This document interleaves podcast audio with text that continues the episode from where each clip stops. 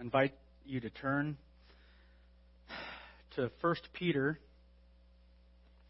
chapter 3 verses 8 to 12. We are, I'm returning to 1 Peter after a couple months of um, assisting Carl in the solas and before that we took a brief break looking at prayer. In this text we will see the keys to the good life the keys to the good life. The Declaration of Independence describes life, liberty, and the pursuit of happiness as one of the inalienable rights God has given to man. And for most, the pursuit of this happiness means chasing after entertainment, money, fun, rewarding jobs, adventure, vacation, sports, and so on.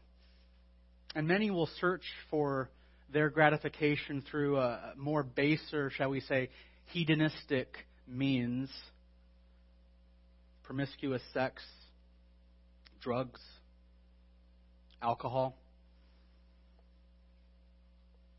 Life of wanton, unlimited, unaccountable freedom. And the thought, the intent, the hope is that these tools that deliver temporary rushes that temporarily satisfy the heart of men will make them content with their life. That's the thought. That's the hope. That's the assumption. But the truth is is that they are looking for the good life in all the wrong places. Scripture tells us that Solomon was the most privileged man in history who sought after the good life, and he pursued it with a vengeance. He had everything. He had vast lands. He had endless wealth. He had beautiful women. He had a big house. He had shiny chariots. He had fast horses. He had Mustangs before Ford made them. He had more gold, more silver, more bronze, more stuff than he knew what to do with. He was so privileged. He had so much that when another royal figure, the Queen of Sheba, visited him, and she looks at all that he has, one who was already accustomed to being very privileged and having an abundance, she was left utterly breathless. Solomon was very privileged and he had acquired a lot and he did a lot. So Solomon was a happy man, right? Was he he was a content man, right? His heart surely his heart was satisfied, right?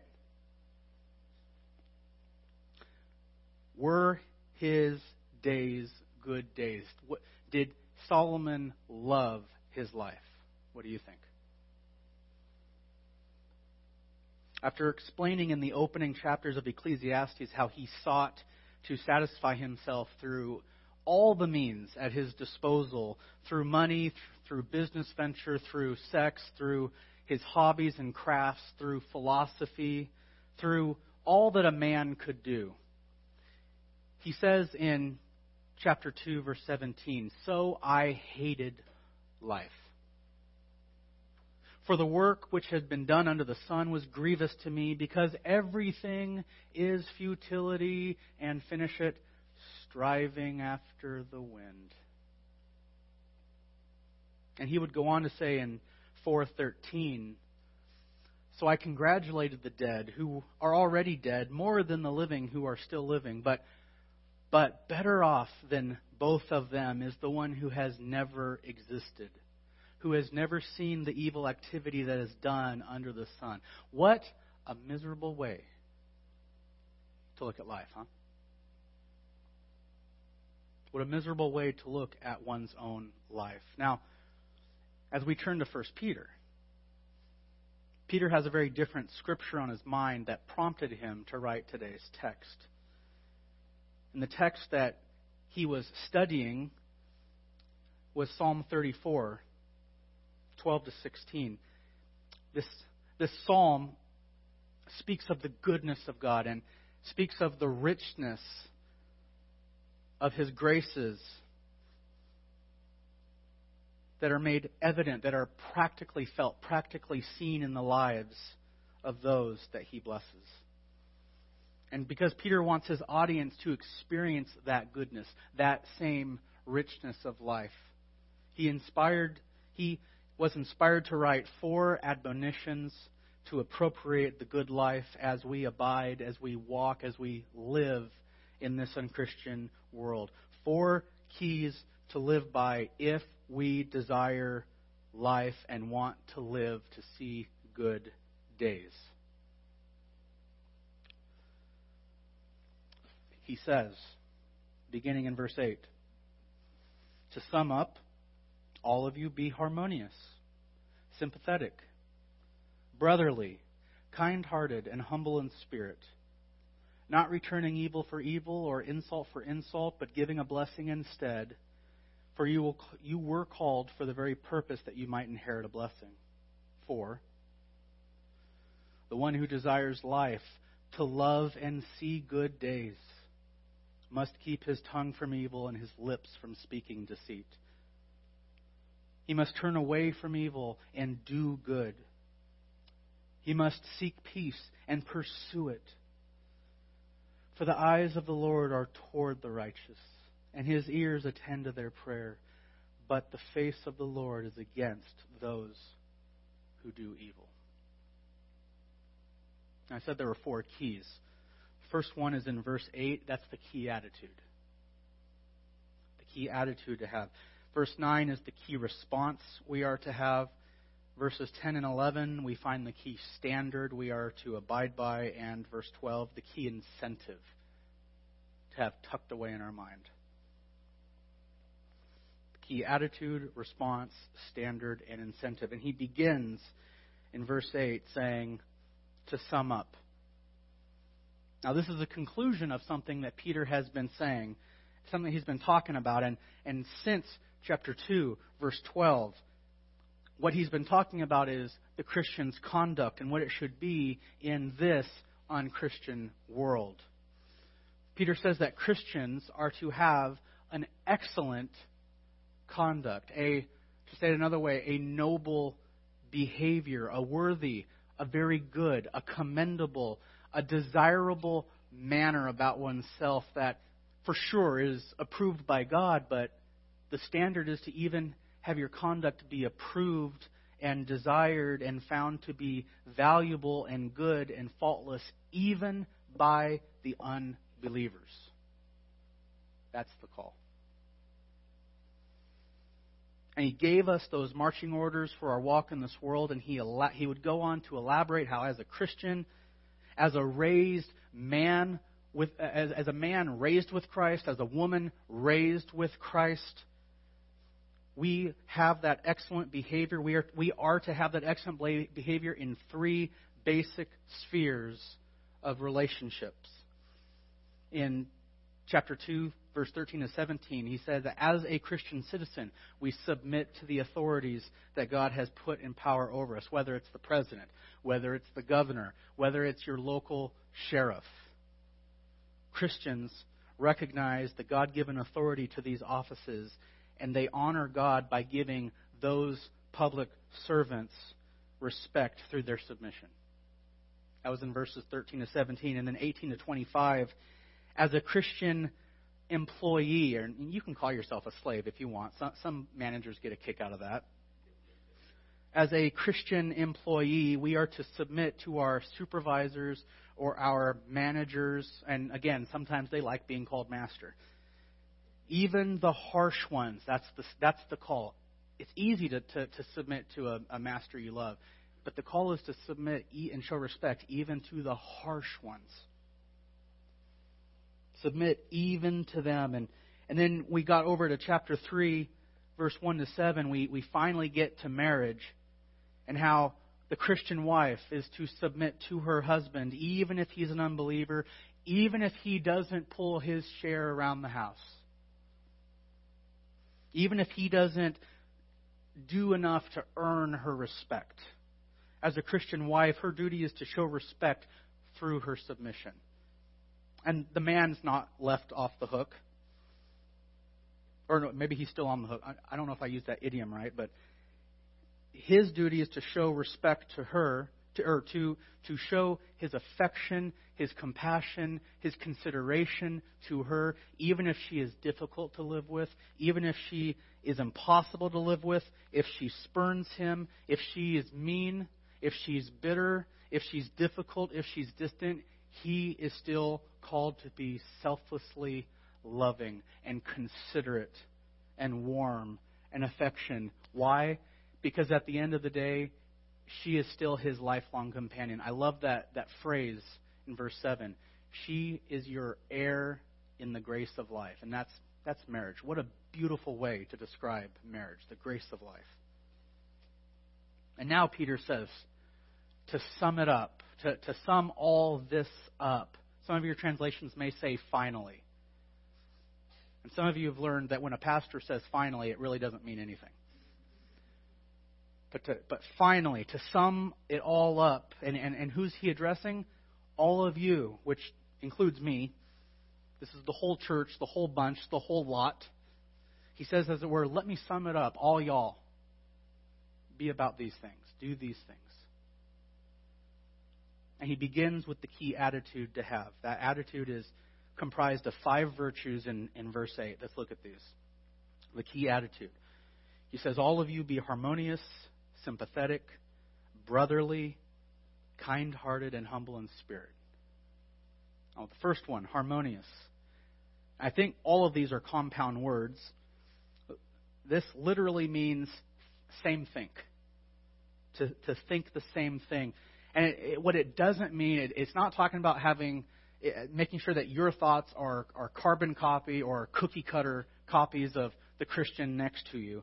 But what it means is that there, there ought to be a like mindedness. There ought to be a, a, a unity in the manner of our thinking, in the way of our thinking. And it means we ought to find value. We ought to find encouragement in the same convictions, that we ought to be united and committed to the same truths, like minded.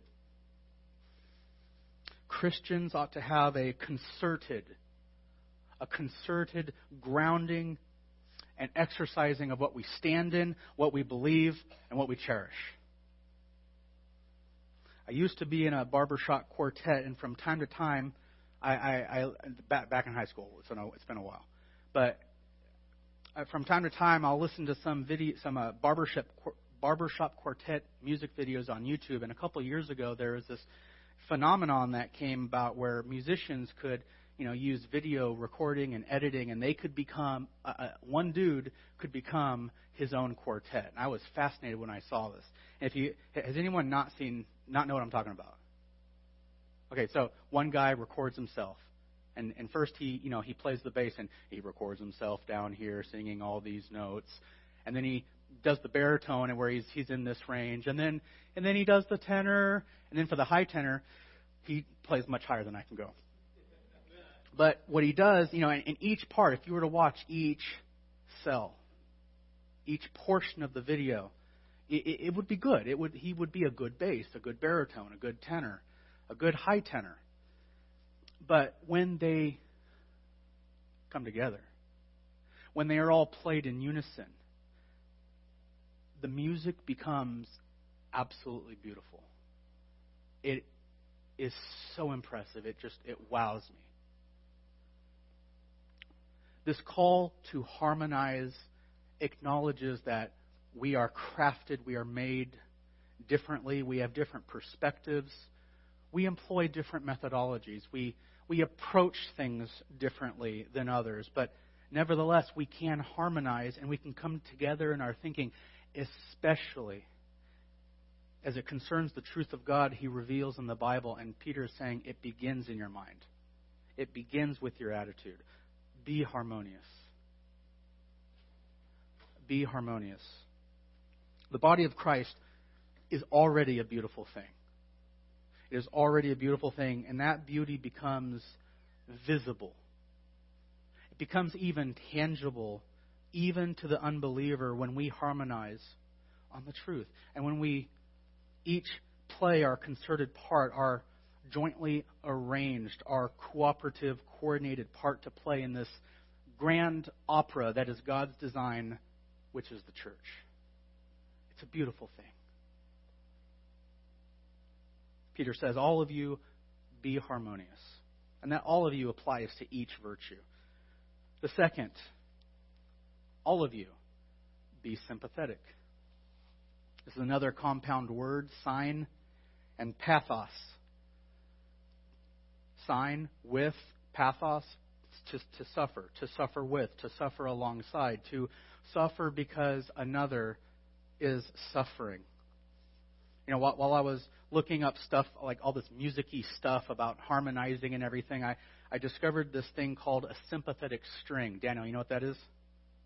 A sympathetic string? Do I know something you don't? Yes. So let me. okay, so there are these things called sympathetic strings, and they're. Um, I, I looked these up, and there's about 200 instruments, and they all look like guitars. I, I clicked on one, it's like, well, that looks like a guitar, and I clicked on another one. That looks like a long, skinny guitar. I looked at that one looks like a dwarfed guitar. It, but they're all they're all these stringed instruments. And a sympathetic string is a string that's on some that you don't actually play the sympathetic string. You play the, the, the primary strings.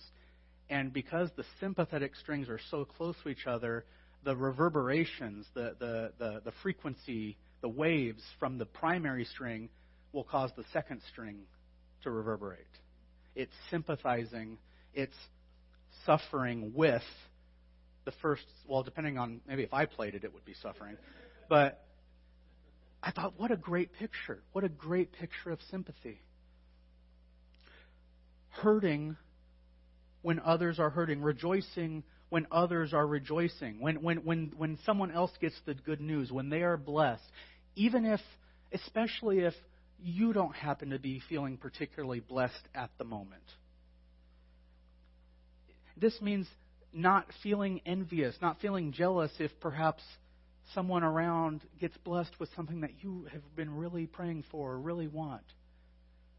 Sympathy is, is able to rejoice with them in that moment. It also means hurting with them when they are hurting, grieving with them when they are grieving, feeling pain when they are in pain, feeling their pain. It's not, it's not being like the looky loos that you see on the road when, when, when someone drives by an accident and they slow down. They're like, oh, what's going on? Oh, well, off to work. Sympathy is being sensitive enough to stop, to make a connection with someone else, and helping them any way you can. And what I've discovered is that sometimes the best thing we can do to help a grieving person is to simply be there and not say anything sometimes. Proverbs 15:23 says, "There is joy in an apt answer. How delightful is a timely word. There are there are certainly occasions to counsel, to admonish, to encourage with words, but there's an there's an erroneous presumption that that you have to say something when someone's grieving. And sometimes just being there and as it were taking some of the load of that grief that is so heavy in that moment upon yourself just by being there is what someone needs. All of you, be sympathetic. The third virtue is brotherly. And this is another compound word. Philia, love, and Delphoi is a brother. And this is actually emphatic because philia has this idea of kin or brotherly within it. So it means brotherly, brotherly love. It may be bromantic. I don't, I don't know if that works or not. There are four different ways to express love in Greek, and, and this phileo, this speaks of love that comes out of naturally occurring relationships. There are, there's love that, that can develop between people because you're drawn to them or they're drawn to you. That's not this.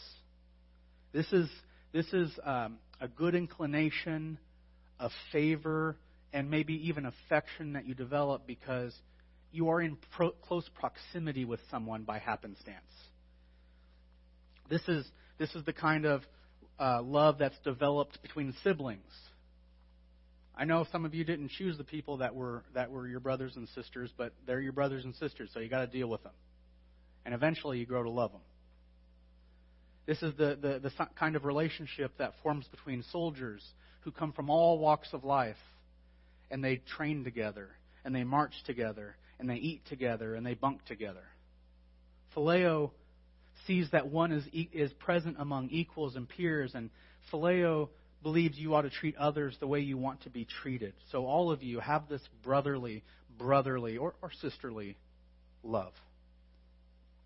The fourth is kind-hearted, and I've been I've been I've been waiting for this because this is my favorite Greek word.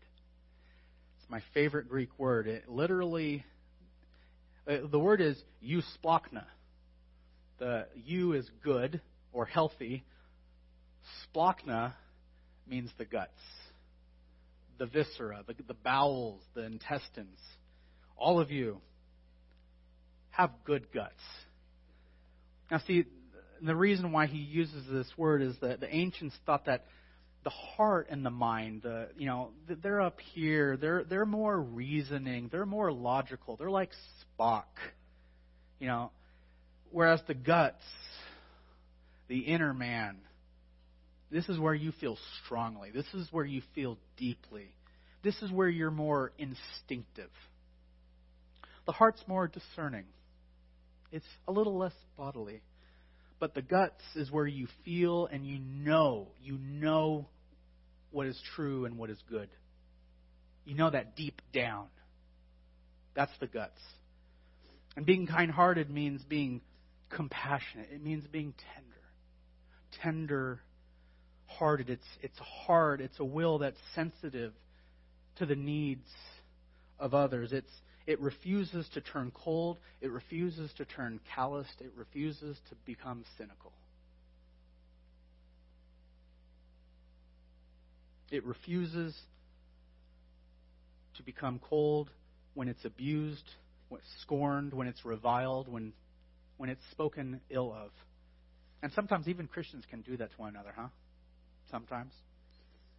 This is an attitude that desires to serve the needs of others before the needs of the self. And it would feed and clothe even a cold, starving enemy because deep down inside, it, it, it knows that that's the right thing to do. So all of you have healthy guts. Be kind hearted. I won't, I won't say the other one again. Be kind hearted. Lastly, humble in spirit means humble minded. Last compound word, humble minded. this is a lowliness of mind. It, it doesn't seek recognition. It doesn't look for a, uh, accolade. It doesn't uh, look for reward, for prestige. It's not selfish or conceited. It's not grasping or, or striving for more. Instead, it is content. It is content and satisfied with where it is, with what it's been given. Humility is being unprovoked when you're mistreated. Humility is not responding with coarseness or vulgarity or rudeness. And humility doesn't demand for its rights to be recognized. And I think perhaps the most vivid illustration of this is seen in Philippians 2 when Paul says that Christ, being God, put that aside. He didn't consider his godness, his deity, his divinity something that he had to hold on to for, for, for fear of losing it, but he set it aside and he came here in the form of a slave, in the form of a man, of a bondservant. And he didn't demand to be worshiped, he didn't demand to be served and obeyed, but rather he came as a servant. He died the most humiliating death ever on a cross, that's humility. That's humility. And that's what we're to be.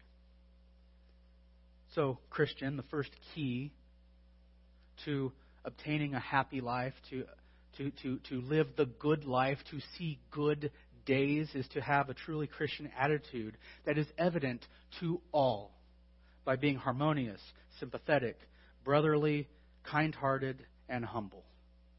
That's the first key is, is living by those virtues. Second key is found in verse 9. That's the key response.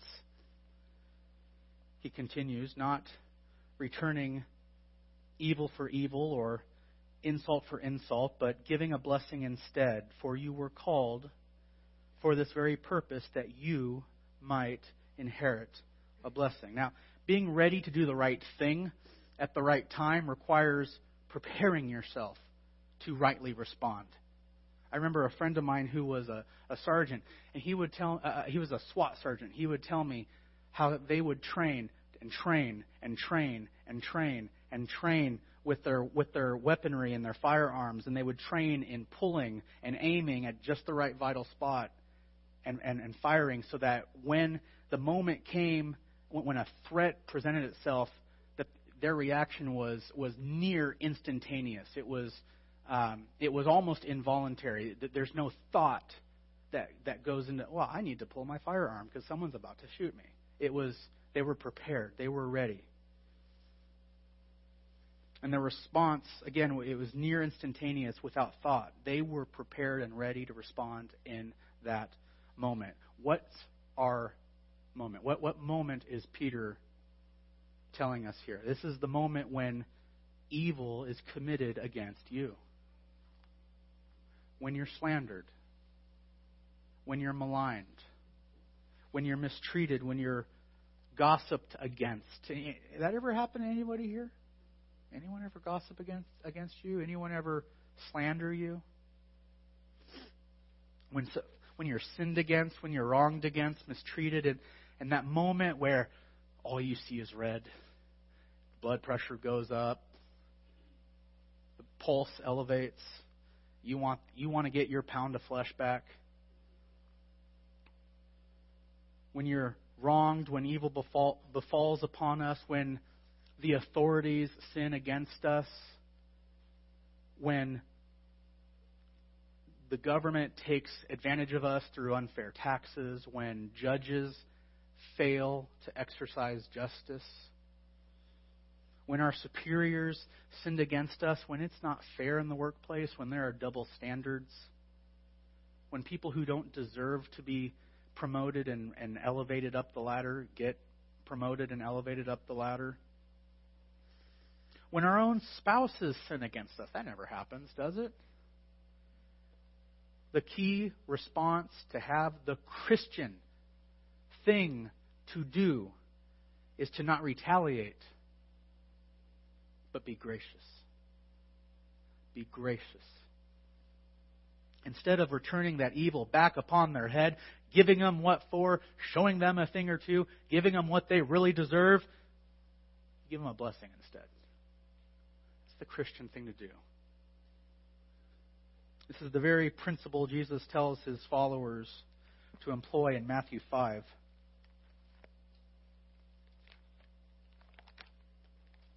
Matthew 5, uh, 38. You've heard it was said, an eye for an eye, and a tooth for a tooth. But I say to you, do not resist an evil person, but whoever slaps you on your right cheek, turn the other to him also. If anyone wants to sue you, take your shirt. Let him have your coat also. Whoever forces you to go one mile, go with him two. Give to him who asks of you. Do not turn away from him who wants to borrow from you. You have heard it said, You shall love your neighbor and hate your enemy. But I say to you, love your enemies. Pray for those who persecute you, so that you may be sons of your Father who's in heaven. What a standard. What a response we're supposed to have. And he himself was the supreme example of this attitude. Do you remember what Peter said in chapter 2, verse 23?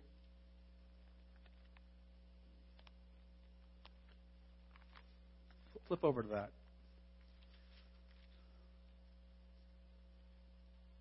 Jesus, while being reviled, what?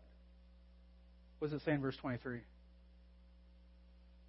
1 Peter 2, verse 23. While being reviled, he did not revile in return. While suffering, he uttered no threats. He exemplified. Our Lord, our Savior, exemplified what He tells us to do rather than return evil for evil. Rather than return insult for insult. Be like our Lord. Let's be like Jesus. Take the evil and the, and the insults graciously and humbly and return upon the heads of those that malign us with not curses, but with blessings. Well, how, how can we do that? Well, Jesus actually just gave us two, two of those ways. I'll repeat them and then give you a third. One, we can love them. We can respond to them with love, with agape love. That's the love that doesn't begin with their worthiness to be loved. This is love that begins with our determination to love. And this is the love that God showed us when we were when we were unloving, unlovable, when we were dead in our trespasses and sins and sins. Second, we can pray for them. We can pray that they might repent of their sins and receive God's grace and be saved just like we were. If they're already saved, pray that they grow in their sanctification and repent while we remember that sometimes we sin against our fellow Christians too. Third, we can forgive them. We can forgive them. Jesus would go on to say in Matthew 18, he would, this would be a teaching moment for Peter. I'm sure he remembered this quite vividly. Peter came and said to him, Lord, how often shall my brother sin against me and I forgive him? Up to seven times? See, the Jews had this, this custom that you only had to forgive someone three times. You were only obligated to forgive someone three times. After that, oh, you could, you could, the law could fall on them. And so he, he doubles it and he adds one, thinking, hey, he, look at me. I'm being pretty gracious. Aren't I awesome? Shall I forgive him seven times? Jesus said to him, No, I don't say to you up to seven times, but up to 70 times seven. I'm sure Peter's jaw dropped. For this reason, he tells a parable. For this reason, the kingdom of heaven may be compared to a king who wished to settle accounts with his slaves. When he had begun to settle them, one who owned him 10,000 talents, far more than you will ever see in this life, was brought to him. But since he did not have the means to repay, his Lord commanded him to be sold along with his wife and children, all that he had, and, and payment to be made and the slave fell to the ground and prostrated himself, saying, Have patience with me. I will repay you everything. And the Lord of that slave felt compassion and released him and forgave the debt. But that slave went out and found one of his fellow slaves who owed him a hundred denarii, a couple couple days worth, maybe a, a couple weeks worth of pay, pittance, pennies compared to the ten thousand talent debt and he seized him and began to choke him and saying, Pay back what you owe. So his fellow slave fell to the ground, and we've heard this before, right? Have patience with me. I will repay you. But he was unwilling and went and threw him in prison until he paid back what was owed. So his fellow slaves saw what had happened, and they were deeply grieved and came reported and came and reported it to their lord all that happened. Then summoning him, his Lord said to him, You wicked slave, I forgave you all that debt because you pleaded with me. Should you not also have had mercy on your fellow slave in the same way I had mercy on you? And his Lord, moved with anger, handed him over to the torturers until he should repay all that was owed him. And then Jesus concludes, My heavenly Father will do the same to you if each of you does not forgive his brother from your heart for us to fail to respond like this, to show love and grace and forgiveness towards those who wrong us, makes us exactly like that wicked slave.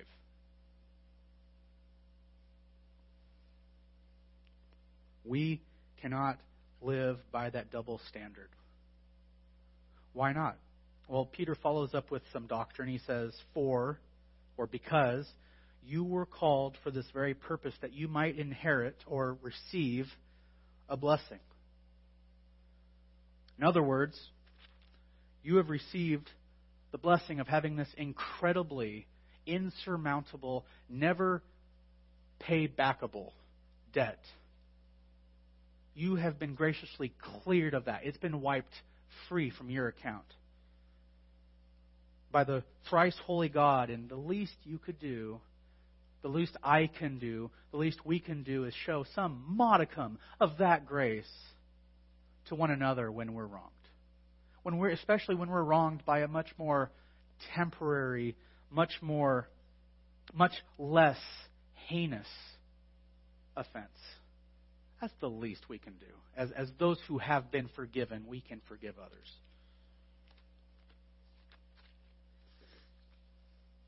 Key attitude harm, a harmonious, loving, sympathetic, kind hearted humility, and the key response, which is grace.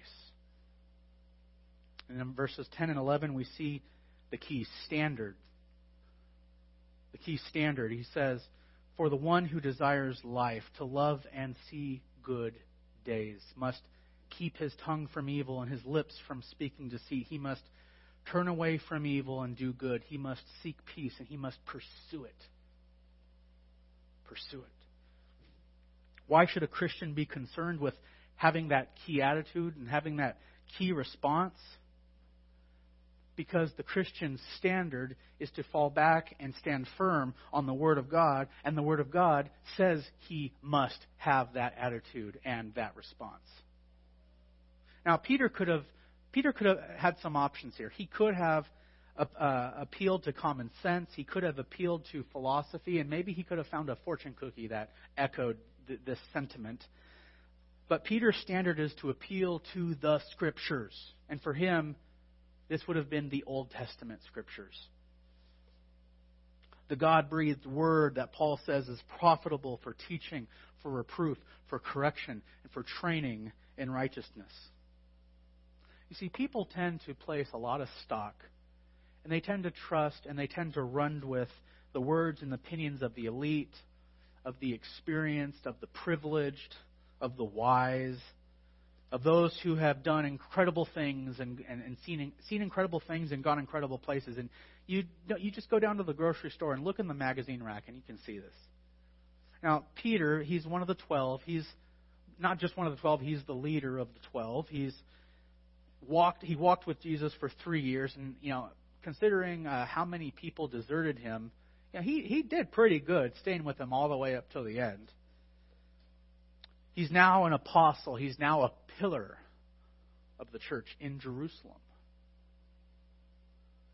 He could have commandeered the respect of many in the church. He could have given his opinion, and people would have ran with it simply because of who he was, simply because of how big his name was Peter, the rock.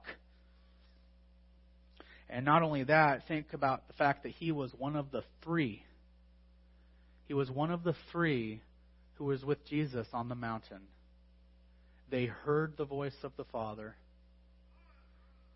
They saw Moses. They saw Elijah. And they saw the glorified Christ. They saw, well, they saw a preview. It, it's, it's like it's like Jesus pulled back, and you see, you know, instead of seeing the Superman, you see God's Shekinah glory emanating from him. It was so amazing, he was stupefied.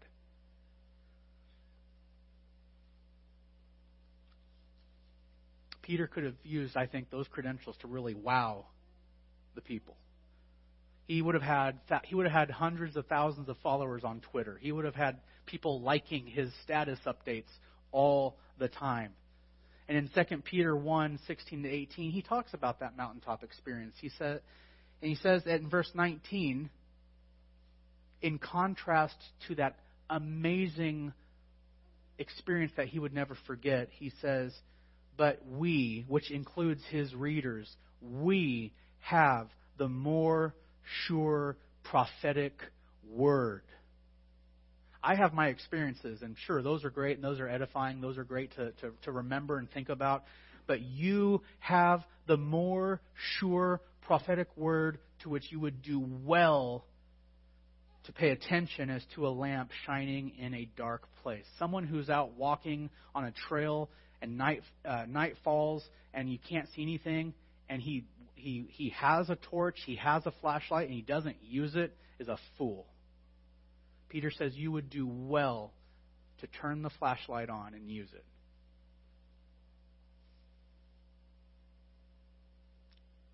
In other words, he's saying, don't take my word for it just because I've been around the block, or, uh, uh, uh, block and seen a thing or two. You have the Word of God. That is all you ever need to know the truth of God. Because it's his word. It is more sure. It is more reliable. It is more trustworthy than any experience that a man tries to sell you. Don't follow after men and their experiences, their visions. Follow after the Word. That's the key standard. That's the key standard. And the word referenced here by Peter is Psalm 34, particularly verses 12 to 14.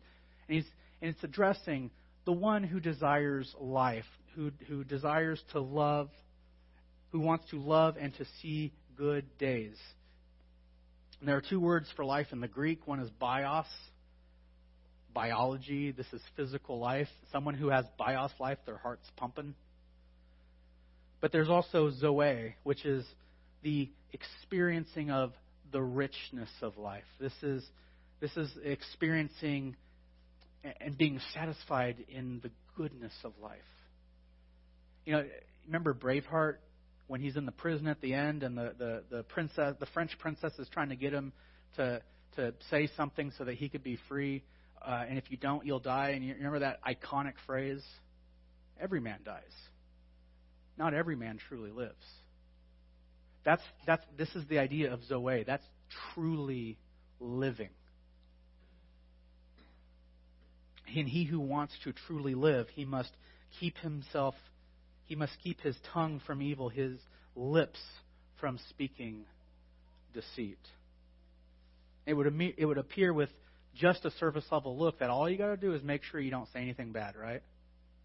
All you got to do is make sure that you that your mouth is guarded and nothing mean comes out. As long as no evil comes across your your lips, as long as no deceit crosses your tongue, you're good, right? That's all you got to do. But it's deeper than that. It's deeper than just training yourself to say, "Be careful, little lips, what you say." Because if, if all we do is condition ourselves to have an external response, we become nothing more than Pavlov's, Pavlov's dog. the call is to put what the Word of God says in, in us and change from within. And we've looked at this before in chapter 2, 22, 23. We saw that the lips serve as the window. The lips are the gateway to the soul. What, what is on the lips what comes out of the mouth is what's in the heart. And you can see Jesus expound on that in Matthew 12, 34 to 35, and, and 15, verse 18. And here, in verse 11, Peter is using the, the psalmist's next line to explain what he means. He's, he's explaining and illustrating what he means when he says to love life. He, he provides the negative imperative in verse 10. You can see that. He must keep his tongue from evil and his lips from speaking deceit. That's what you be sure not to do. Now he provides a complementary thought in verse 11, saying what you are to do. He says, Turn away from evil and do good. This is repentance. That's repentance, folks turning away from evil and doing good, having a change in your mind that results in a change in what you do. And then there's another complementary thought. He must seek peace and pursue it. Now, isn't that a tough thing to do? To, to when we're wronged, when we're mistreated, do we do we seek peace? Do we pursue it? Do, I mean, pursuing has the idea of, of relentlessness. You are going after it. You're hiking your pants up and you're, you are sprinting after it. You are pursuing it. I think we can be content to give up after a paltry, a paltry attempt, say, oh, well, tried to reason with the fella. No, pursue peace. Pursue it even at great cost if need be. And Paul gives this sharp rebuke to the Corinthian church in 1 Corinthians 6 1 to 11 that some Christians had even drug other Christians before court, before pagan, unbelieving judges, because they wanted their pound of flesh. They want their recompense. Paul says it's already a defeat for you that you're doing that. Why not better be wronged? Why not rather be defrauded? In other words, graciously take the hit and get on with your life. So seek peace in your conflicts, because that's what Scripture tells us to do. And Scripture is the key standard to live by. The, the last key is the key incentive, key attitude, key response, key standard, now the key incentive, verse 12. For, or because, the eyes of the Lord are toward the righteous. I love this next line. And his ears attend to their prayer. But the face of the Lord is against those who do evil. Now, anyone read that and see the eyes of the Lord? Sound, does that sound a little intimidating at first? Like anyone remember their mom and saying, "I'm watching you." Anyone have a teacher that say, "My eyes are, you know, my eyes are on you. I'm watching you." That, that's that's th- th- this is a favorable thing. This is a good thing. And Peter's use of this psalm is to encourage you and me to pursue good works and peace and upright living in light of God's good inclination, in light of his good favor towards you and me. And this is how we know that for sure.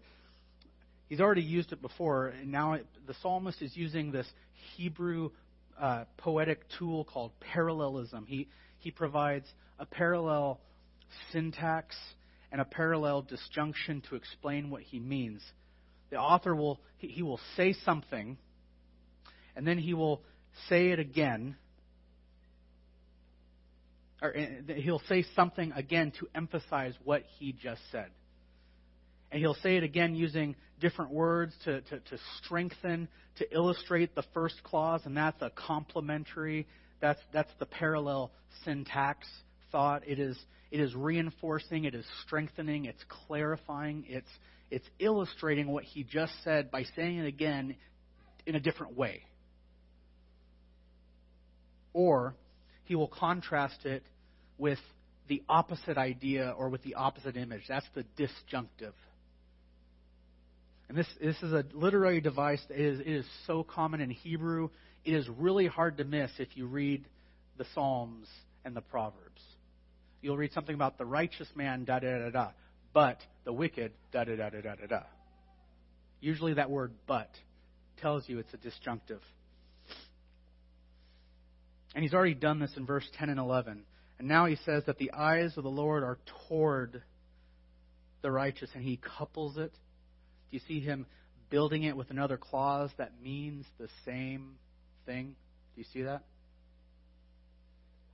His eyes are toward the righteous, and his ears attend to their prayer. Those are both favorable things.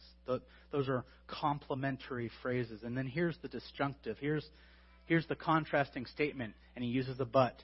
But the face of the Lord is against those who do evil. You know what that means? That means that when God's people bring their concerns, when they bring their requests, when they pray, when they plead with Him, because they're being wronged, because they're being hurt, because they're being maligned, because they're being persecuted, because they're frustrated, because they're hurting, it means that God doesn't turn a blind eye. It means that He's listening. It means that He is moved to act favorably, favorably to those who approach Him in their time of need. And so, having his eyes toward the righteous, it means God is favorable. He, he has a goodly inclination towards those that pursue and seek after and live a life marked by peace and repentance, and those who pursue harmony and brotherly love and kind heartedness kind, uh, heartedness and sympathy and humility and good works. Why should the Christian be motivated to pursue these virtues? especially when it's going to cost him? Why should he prepare himself to respond like this when it takes great effort? And frankly, it's often very humiliating. It can be very costly. Why should he invest himself in the scriptures that command ourselves to deny ourselves? Doesn't that go against what every fiber of our being tells us? What every fiber of, uh, of, of the societal being tells us? You should be all you can be. No, deny yourself. Take up your cross. Why should we invest ourselves in these scriptures? Because God is looking out for you. Do you believe that? Do you? Thank you. Do you believe God is looking out for you, Snoqualmie Valley Bible Church? You don't need to worry about getting your recompense when you're wronged. God is your supply. God is your portion. God is your avenger. We don't have to worry about making every wrong right. God has said, Vengeance is mine, I will repay. As for you, his eyes are toward you in kindness, and his ears attend to your prayers. What an incentive what an incentive.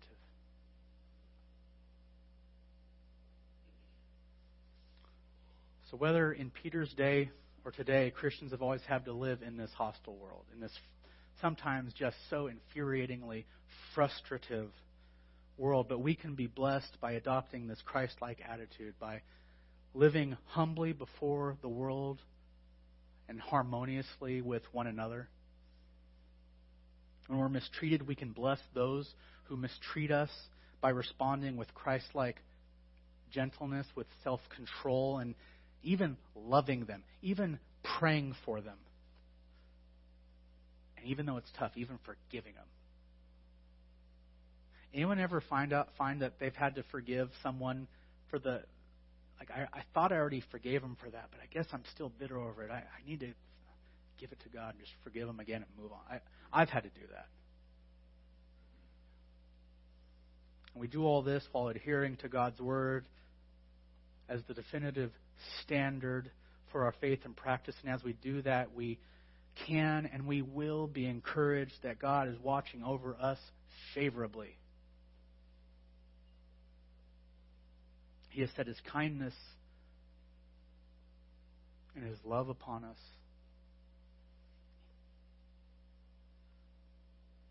Do, don't you believe He will lead you through trial and suffering? He gives the grace we need to endure. We don't have to worry about our recompense. We don't have to worry about getting our pound of flesh. Because He has promised one day to right every wrong, to be our avenger, and to bring true justice to the earth. Didn't we read that in, in, in this morning's Revelation passage that God it was time to act and destroy those who destroy the earth. God will, God will bring vengeance at the right time. That's not nothing we have to worry about. Let's pray.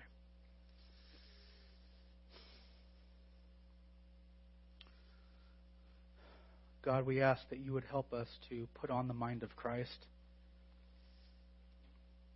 that you would help us to be harmonious Help us to be sympathetic. Help us to be kind hearted. Help us to be humble.